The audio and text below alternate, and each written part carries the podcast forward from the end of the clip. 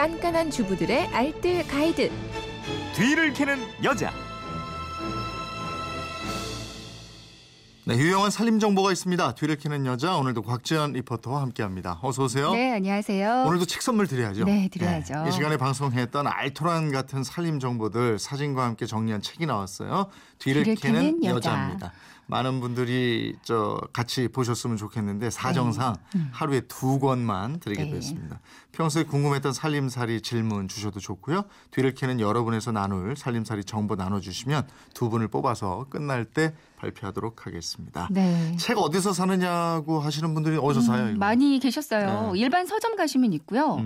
그리고 인터넷 서점으로도 구입하실 그렇죠? 수가 있습니다. 네. 책 이름이 코너명 그대로 뒤를 캐는 여자예요. 네. 휴대폰 뒷자리 3490 쓰는 분이 보내셨는데 날이 추워져서 대추차 끓여 마시려고 냉장고에 있던 대추를 꺼냈습니다. 한번 물로 씻고 물 넣고 함께 끓이다 보니 대추에서 하얀 뭔가가 보이는데 곰팡이 같기도 하고 그러네요.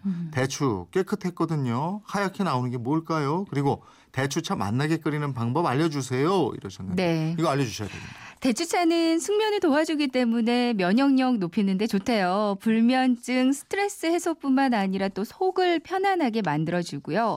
호흡기를 강하게 해줘서 기침에도 효과가 있고 관절염, 또 노화 예방에도 좋고요. 항암 효과까지도 기대를 해볼 수가 있다고 하거든요. 예. 이렇게 효능이 많은 대추도 보관을 좀 잘 해야 할 텐데요. 일단 대추는 낮은 온도에서 보관하시는 게 좋습니다. 생대추나 건대추 모두 영하 1도에서 영상 1도 사이. 네. 그러니까 저온에서 보관하는 게 좋거든요.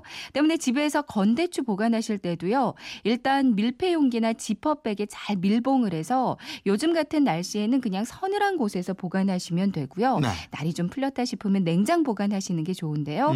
장기간 보관을 원하시면 아무래도 냉동 보관이 가장 네. 좋겠죠. 근데 냉장고에 보관을 했는데 끓일 때 하얀 게 뭔가 나왔다. 네. 이건 뭐예요?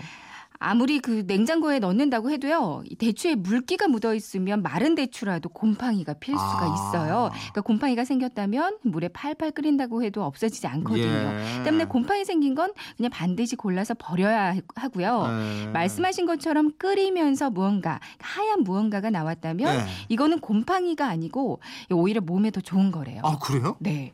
끓이다 보면 하얀 가루가 대추에 묻어 있거나 아니면 예. 하얀 거품이 좀 부글부글 끓어나오기도 네. 하고 거든요. 이거는 사포닌과 베타카로틴 성분이라고 합니다. 그러니까 대추가 가지고 있는 식물성 지방인데요. 그러니까 몸에 해롭지 않으니까 따로 걷어내지 않으셔도 되고요. 네. 미관상을 위해서라면 걷어내시는 것도 좋겠죠. 그렇군요. 네. 자, 그럼 이제 본격적으로 대추차 한번 끓여볼까요? 네. 4인분을 기준으로 대추는 한 30개쯤을 준비해 주세요. 네. 그리고 주름 부분까지 칫솔을 이용해서 아주 꼼꼼하게 닦아주시고요. 그리고 밑이 좀 두꺼운 주전자에 대추를 넣고 물 넣고 끓이기 시작하는데요. 처음에는 강한 불로 끓이다가 이게 끓기 시작하면 중약불로 이렇게 줄여서 2시간쯤을 계속 끓입니다. 네. 그럼 물의 양이 한 3분의 2 정도로 줄잖아요. 그럼 대추를 골라서 체에 건져서 가볍게 문지르면 이제 대추가 금방 으깨지거든요. 네. 그럼 씨랑 껍질은 골라내 버려주세요. 그리고 이제 또 한 번 끓여야죠. 체에 받쳐낸 네. 그 대추 과육은 다시 끓이던 물에 넣고요. 줄어든 물의 양만큼 다시 물을 부어주세요.